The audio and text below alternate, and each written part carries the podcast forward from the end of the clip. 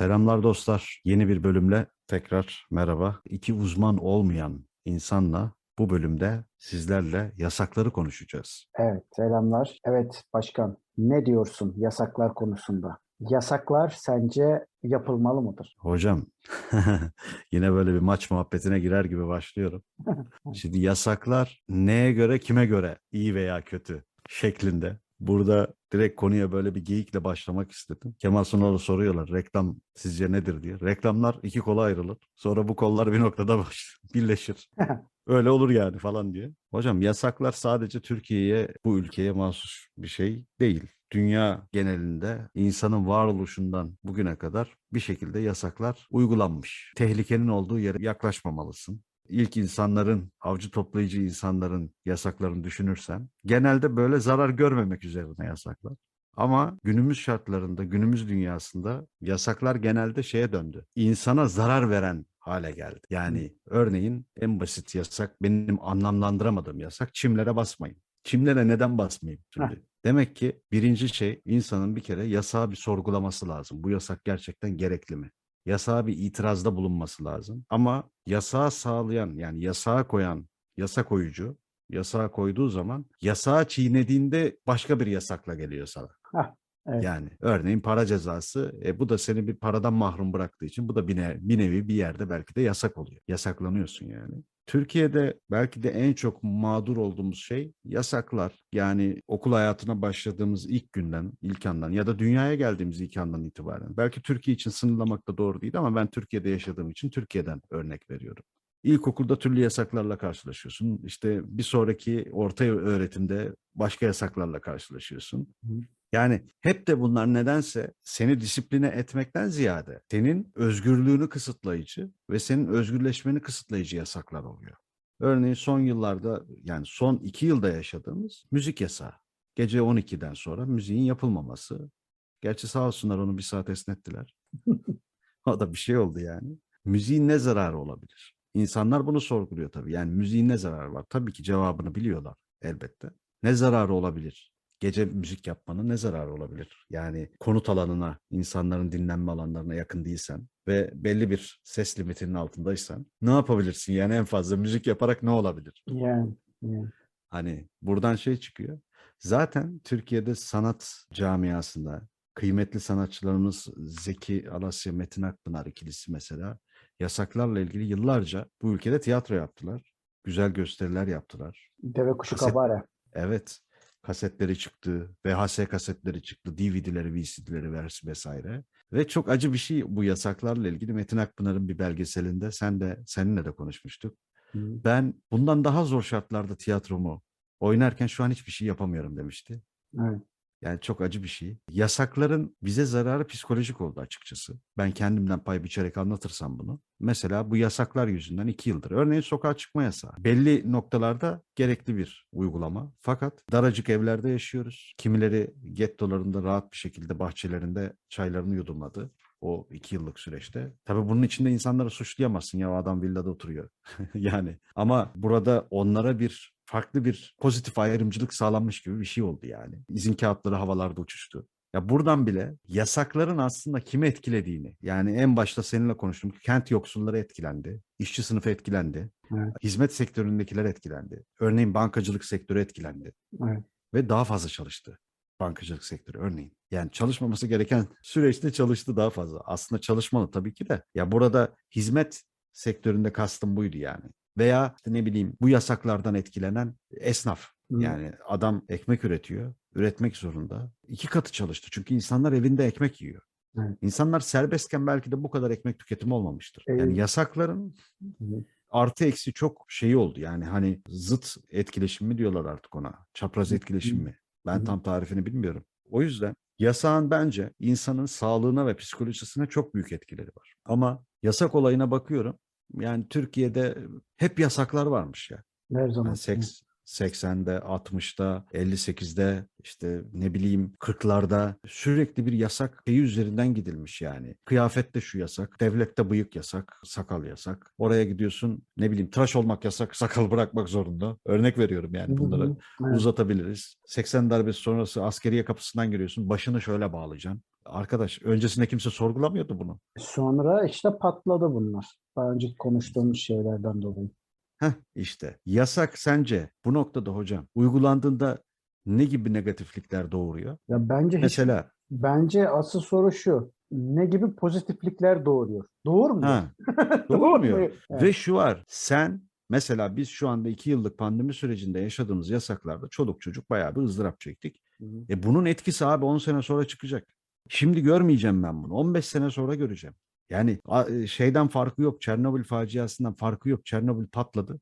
30 senedir hala da Karadeniz kıyısı bunun şeyini çekiyor yani. Adamın delinin biri de çıkmış o taraftan daha hala da nükleer tehdidi yapıyor. Yani hani ha yasakların pozitif etkisi ne olabilir? Dünya literatüründe uygulanan baktığın zaman yasaklarda mesela savaş yasakları var ya şu anda nükleeri kullanamıyor mesela. Ama bunu yasaktan mı yapıyor? Bu da var. Heh, işte zaten sıkıntı o. He. Yani şey gibi düşün. Almanya'da çok konuşulur ya. Şimdi Almanya bizi kıskanıyor biliyorsun. Şimdi Evet. anlatırken kıskanmasınlar da. Yani orada mesela bir disiplin var. İşte trafikte bir santim mesafede arabanı park ettiğin yerin ölçüsü, şu su bu su vesaire. Işıkta geçersen 50 tane şey falan filan. Acaba o insanları böyle disipline eden yasaklar mı? Yoksa insanların gerçekten buna uymak gerekliliğini düşünmeleri mi? Yasak var abi. Değil mi? para cezaları. Yüksek para cezaları. Aynen öyle. Yani bu noktada Mesela bir tane sözünü balla kesin. Bir tane örnek. Az önce hani mesela işçilerden bahsetmiştim ya. Aslında toplu sözleşmeden de ziyade, toplu sözleşmede çok da yazmasına gerek yok. İş kanununda yazar. Yanılmıyorsam yüzün üzerindeki işçi çalıştıran firmalarda kreş zorunluluğu var. Şimdi bu kreş sorunu, ya şöyle esneteyim. Belirli sayıda işçi çalıştıranlarda kreş sorumluluğu var. Şimdi diyor ki eğer ki aynı hakeza senin de dahil olduğun bir şekilde engelliler için de mesela aynı durum var.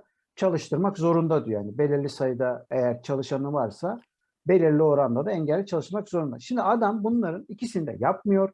Patron diyelim, adam demeyelim de kadın da olabilir sonuç itibariyle. Bunu yapmıyor. Bunun yerine para cezası ödeyip bu işten kurtulma. Ya mesela burada sorun şu. Neden bunun para cezası var? Neden var? Para cezası bile olmaması lazım mesela. Anlatabiliyor muyum? Ya bunun yani söz konusu bile olmaması lazım. insani olarak senin Heh. bir şirket olarak topluma hizmet eden neticede hizmet sektörüsün veyahut da başka bir şeysin Evet. evet. Ee, veya bir girişimsin. Senin bunu yapman lazım. Aynen Ya öyle. bu şuna benziyor. Çok farazi ve belki uç bir örnek olacak. Tuvaletten çıkınca sifona basman lazım. Bunun için yasağa gerek yok ki.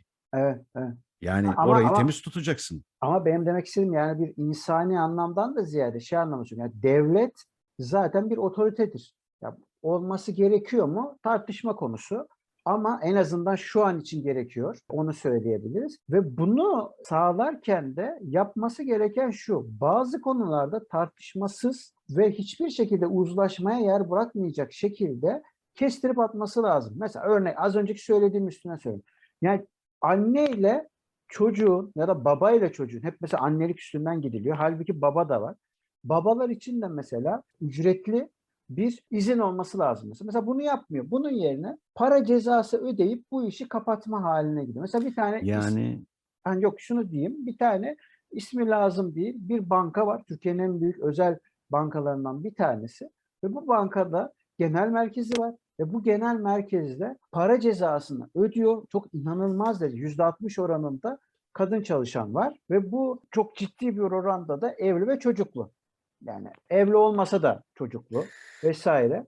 Dolayısıyla da böyle bir tabloda kreş olması lazım. Para cezasını ödüyor adam ama asla şey yapmıyor, kreş açmıyor. Abi yani ya niye böyle bir şey var ya? Anlatabiliyor muyum? ya Yasaksa- şunun gibi düşün. Yani şu şunu yapıyorsun. Örneğin vergi borcun var. Ha, Sen bunu ödememişsin. Unutmuşsun olabilir. 300 lira olur, 100 lira olur, 50 lira olur.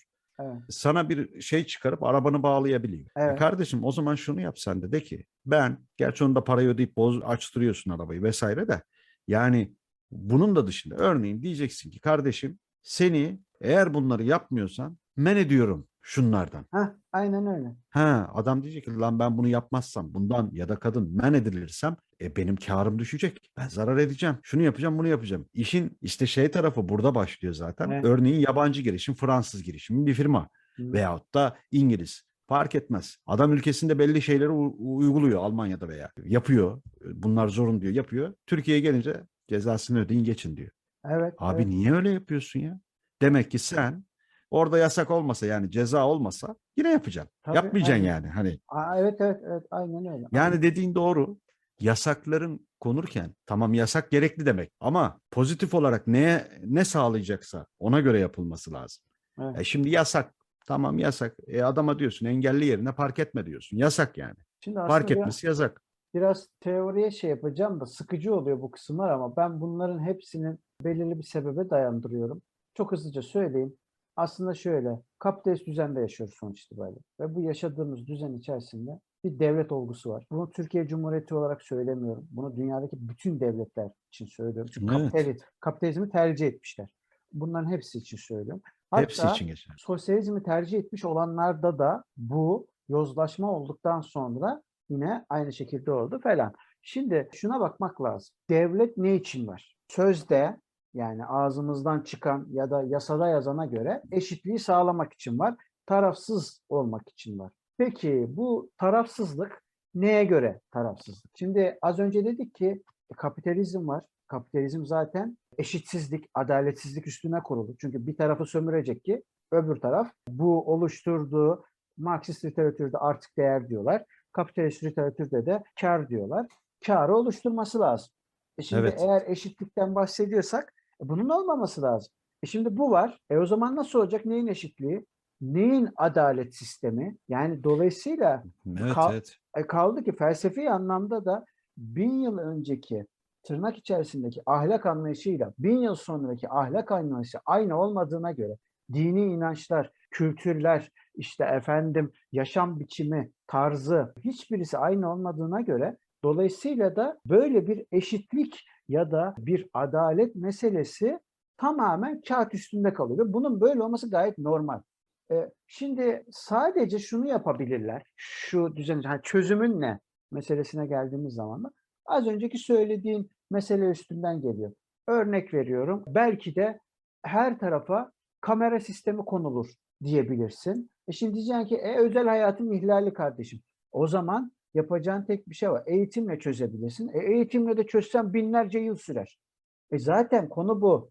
İnsan faktörü. Yine geldik başa. Bizim her konunun Yani geldiği nokta. İnsan varsa bu mevzu çözülemez Buradan- noktaya geliyor. buradan şu noktaya geleceğim. Medeni kanunu da konuşacağım bunun üzerine. Şimdi köy enstitülerinin kapatılmasıyla Hı. bak hala yıl 2022 ne diyoruz? Köy enstitülerinin kapatılması. Evet.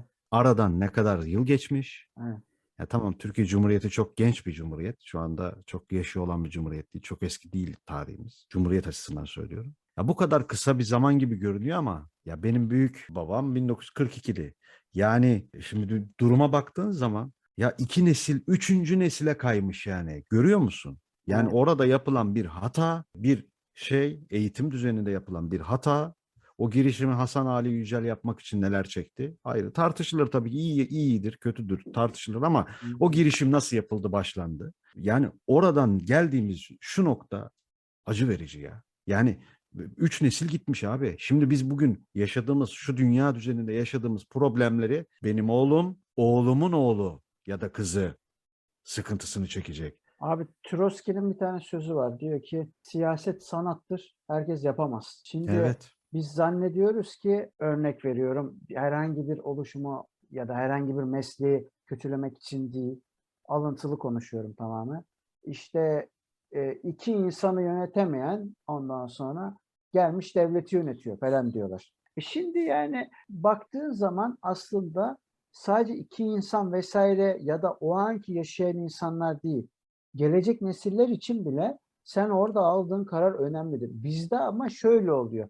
Kendi paçamı kurtarayım da sonrasına tabii. bakarız baba. Bütün siyasetçiler hiçbir ideoloji Yani- fark etmeksizin. Yasakların işte bu anlamda faydası şu yani örneğin sen bu alana bina inşa edemezsin deniyorsa bu yasak pozitif bir yasak.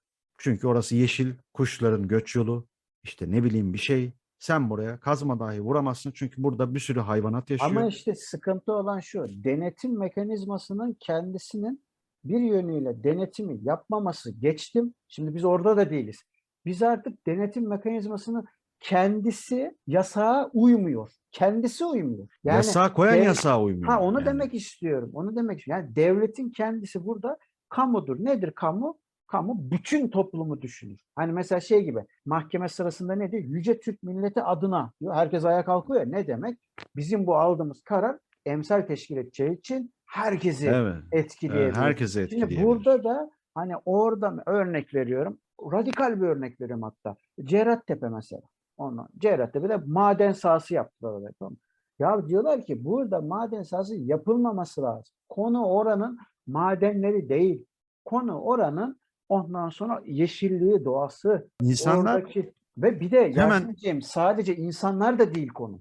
O toprak, o toprak senden sonraki bütün canlıları, bütün türleri, yani senin türün bile olmayan türleri ondan sonra yani sadece Homo sapiens sapiens değil, bütün türleri etkileyebilecek. Hatta o kadar ki Rusya'sından Latin Amerika'sına kadar etkileyebilecek hani yuvarlak olduğunu düşünürsek dünyanın Ya.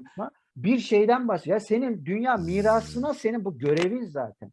Ama Zaten şu var abi şu an mesela arkeolojik kazılar yapıldığı zaman insan iskeletleri buluyoruz. Evet. E işte ne bileyim Mısır bilmem ne firavunu bilmem ne şeyi gücü iktidarı her şeyi elinde olan kedisiyle kendisini gömdürmüş insanlar. Evet. Abi sen bu dünya için bir toz tanesi bile değilsin. Önemli değilsin. Sen Evet. gideceksin lan 60 sene yaşayacağın bir şey için. Ya sen ne yapıyorsun abi ya? Sen buranın şeyi değilsin ya. Sen Evet. bu dünyaya geliyorsun. Senin burada hiçbir önemi yok. İnsan olarak iyi yaşa. Onu da beceremiyorsun. işte. Yani sonra çıkıyor iki tane bilim adamı. Ya diyor işte diyor nükleer olmayınca diyor enerji diyor işte olmuyor diyor. Sizin dediğiniz gibi rüzgarla dönmüyor bu iş diyor. Ya dönmüyor da kardeşim o yeşil bir daha geri gelmeyecek. Sen nükleeri koydun oraya tamam. Senden sonra o nükleer bu dünyanın anasını ağlatacak ya. Ya konu zaten bence tüketim yine geliyor sınıfsal mevzuya da tüketim çılgınlığını hali. Yani asıl soru bence rüzgar terminali de değil ya da nükleer de değil. Asıl o bir örnek ya, enerjinin- şekil o. Hayır hayır şunu demek istiyorum. Bu enerjiye biz niye ihtiyacımız var? Asıl konu o. Var olan kaynaklar neyimize yetmiyor abi? Neden hep daha fazlasını üretmek zorundayız? Yani zorunda hissediyoruz daha doğrusu. Onu demek Bazen şey düşünüyorum. Buradan insanlar beni belki şey yapabilir. Eğer şey de yiyebiliriz buradan yani. Hani dıt diye böyle hani toplumsal kural şeyi bilmem ne. Ya koronavirüsü bazen faydalı gördüğümü düşünüyorum. Bir manada. Dünya taşıyamayacağı bir yükün altına girdi. Ama dünyayı taşıyamayacağı yükün altına sokan insan oldu. Kaldırmıyor yani. Kaldırmıyor. Ya İstanbul'a bu kadar göç oldu. Ya tamam ben 25 sene önce, 30 sene önce buraya gelme sebebimiz farklı sebeplerdi. Sağlık sebebiydi en başta. Anadolu'da sağlığa erişemem. Bu genetik hastalıklar ne yazık ki büyük metropollerde artık çözülüyordu. E şimdi abi Anadolu'nun içinden buraya göçü geçtim. Artık dünya dışından buraya göç var. Yani ve bu göçün önü alınamıyor. E sen burada yasakları da uygulamıyorsun. Hatta yasakları Türk vatandaşına uygulamaya çalışıp başka vatandaşlara uygulamıyorsun. E burada sonra insanlar ne ırkçılığı kalıyor ne şey kalıyor. Çünkü adam bir düzen kurmuş. insan burada bir düzen kurmuş. Sen bu düzenin içine gelip dışarıdan müdahale ediyorsun. Aynı şey işte ya. Ormanın içine şey yapmakla buraya gelip göçü yığmak aynı şeye geliyor işte. Ben onunla ilgili bir dipnot geçeyim. Dinle. Ee, Mesela bu farklı etnik unsurlardan bahsediyoruz. Anadolu'da bu arada 50 bin tane etnik unsur var. Dışarıdan gelen, Türkiye'de yaşamayan normalde doğduğu topraklar orası olmayanlar için söylüyorum ben. 50 tane isim koyuyorlar ona. Yok öyle diyelim böyle diyelim. Ben direkt böyle bir genelleme yapayım. Onlar için mesela bence bu da bir sınıfsal bir şey. Neden? Hiç kimse ama hiç kimse şunu demiyor abi. Hiçbir siyasetçi demiyor şunu. Ya babacığım bu hiçbir etnik unsur fark etmeksizin yapılan teknik iş her ne ise konu her ne olursa olsun ne ücret alınıyorsa o da aynı ücreti alacaktır demiyor. Onun yerine herkes patronları koruma derdine düşüyor. Ondan sonra e patron ne yapsın canıma? Çeviriyor mevzuyu. Bak yine aynı şey eşitliğe geliyoruz. Devletin burada garantör olması lazım ve garantörlüğünü yapması lazım. Yani lafta garantör ama yapmıyor. Yapmıyor. Şimdi dolayısıyla da sermayeyle tek başına kalıyor. Sermaye sevici falan değil. Hiçbir zaman da olmak. Sen ne sen öylesin ne ben öyleyim yani. Ondan Evet sonra- kesinlikle. E, dolayısıyla da ama sermayeyi de bir taraftan kendi sınıfsal çıkarları açısından koruması lazım kendini. O zaman neye dönüyorlar? Abi vay su- onlar düşman, vay bunlar düşman, vay şunlar düşmana dönüyor. Şimdi dediğin gibi mesela örnek veriyorum. Sen farzı misal e, buradan Suriye'ye geçmeye çalıştığın zaman vay görüyor musun terörist zaten oradan bilmem ne.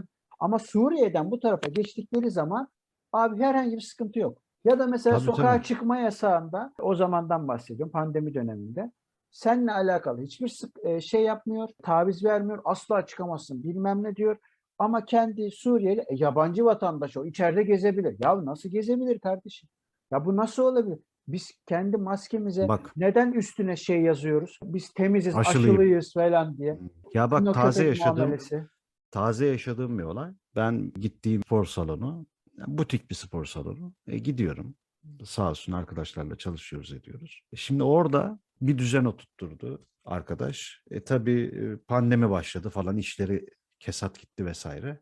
Zorlandı. Şimdi yakın dönemde olan olay bu yabancılara TC vatandaşlığı verilmesiyle ilgili olan süreçte konut sahibi yani ofis sahibi dedi ki ben burayı satıyorum. Ve bu hafta başında yabancı uyruklu vatandaşlar gelip evi görmüşler, ofisi, resimlerini çekmişler.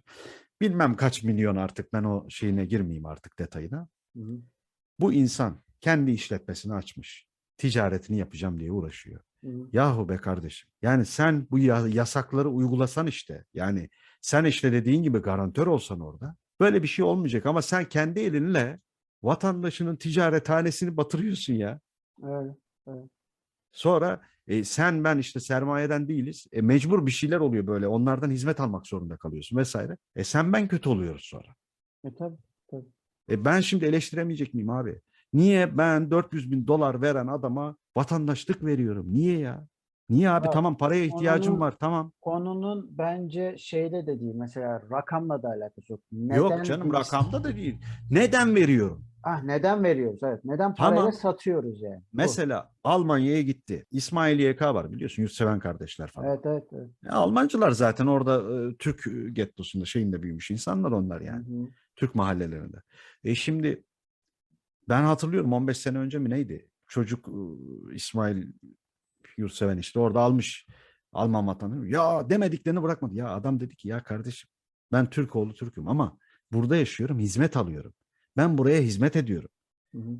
E, iş yaptım burada yıllarca burada stüdyo işlettim onu yaptım bunu yaptım diyor adam. Hı E hı. kardeşim yani e, mecburum yani burada bunu yapmaya. E adamın ne şeyliği kaldı ne bilmem neyliği kaldı. Aynı şey burada da bu anlamda ırkçılık olarak algılatmaya çalışıyorlar ya. Bu öyle değil ama orada şartı var işte diyor ki adam. 10 yıl burada işletme işleteceksin. 15 yıl şunu yapacaksın. Yok şuna şunu yapacaksın. Buna bunu yapacaksın. O zaman veririm. Ama gel bana para ver sana vatandaşlığımı niye satayım ben ya? Öyle. Öyle. Yahut senin deden Çanakkale'de öldü be adam. Senin ninen Çanakkale'de kurşun, mermi, şarapnel her neyse sırtında onu taşıyorum diye öldü ya. İnebolu'dan şeye yürüyen Şerife Bacı boşuna mı yürüdü ya? Ya burada diyecekler ki kafa tasçı bu. Aha ırkçı, şeyci. Benim milliyetçi bu kafada olmadığımı biliyorsun sen. Ama insanın kanına dokunmuyor mu abi? Can acıyor insanın ya. Can acıyor yani sen yıllarca 15-20 sene burada ülkede Türk bir firmaya hizmet edip 3 kuruş para alıp ev alacağım diye canın çıkıyor.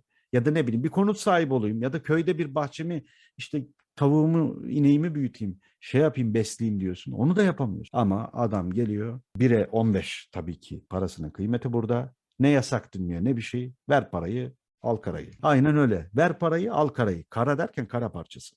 Yaz bunu güzel laf. Şimdi önümde Overteam'in rakı ajandası var.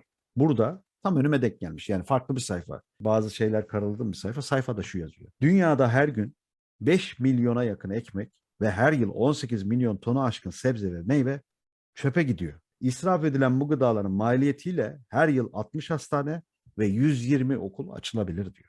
Ya şuradaki şeyi görüyor musun ya? Senin dediğin şeye geliyor. Yani sen evde bir tane musluğu böyle hafif kısarak bunu başaramazsın. Sanayileşmenin, işte ne bileyim o otoriterlerin, şeylerin. Yasin'cim çok basit bir şey söyleyeyim. Toparlamış da oluruz. Şimdi ben gümrük okudum. Evet evet. Gümrükçü deyince insanın aklına ilk ne geldiğini hepimiz çok iyi biliyoruz. Peki bak güldüğüne Doğru. göre sen de biliyorsun. Anladım. evet. Şimdi e, dolayısıyla da peki sınır denilince niye insanlar ciddileşiyor? Ha, değil mi? Sınır için neden insanlar ölüyor? Neden sen ben ölüyoruz? Bence devlet meselesiyle alakalı bu arada yine ısrarla söylüyorum. Türkiye'den sadece bahsetmiyorum. Neden bunu söylüyorum? Bu her yerde böyle. Zannediyor musunuz ki örnek veriyorum sınır komşumuz diye söylüyorum. Gürcistan'da farklı mevzu. Ya da Bulgaristan'da, Yunanistan'da ya da işte efendim Amerika'da, Almanya'da, Cart'ta, Curt'ta bunların hiçbir yerinde hiçbir şekilde farklı değil. Dolayısıyla da gümrükçü denilince akla ilk gelen bu oluyorsa sınır denilince neden bu akla geliyor? Bence yasaklar konusunda da buna bir bakmak lazım. Bunun bir iz düşümü olduğunu düşünüyorum deyip toparlıyorum. Görüşürüz. Hepinize Benden bu kadar. Benden de bu kadar. Teşekkür ederim. İki uzman olmayan insana verdiğiniz değer için. Yani birlikte büyümek güzel. Umarım daha da büyürüz. Hedefimiz o. Yani bir hedef demeyelim de buna. Niyetimiz bu. Yani biz bu podcast serileriyle hem dostluk muhabbetimizi insanlara duyuruyoruz hem keyif alıyoruz bunları anlatırken. Tabii bazen acı şeyler de anlatabiliyoruz. İşin uzmanı değiliz. Hiçbir işin uzmanı olduğumuzu da iddia etmiyoruz burada. Ama bu muhabbetin güzelliği de burada zaten. Yani şey gibi düşünün. Çilingir sofrasına oturduğunda iki arkadaş ne konuşuyorsa biz de aslında burada o muhabbeti yapıyoruz. Umarız her şey daha güzel olur. Olacağına inanmak istiyorum çünkü. Beklentimiz bu. Hepinize teşekkür ederiz. Haftaya yeni bir konu, yeni bir gündemle görüşmek üzere.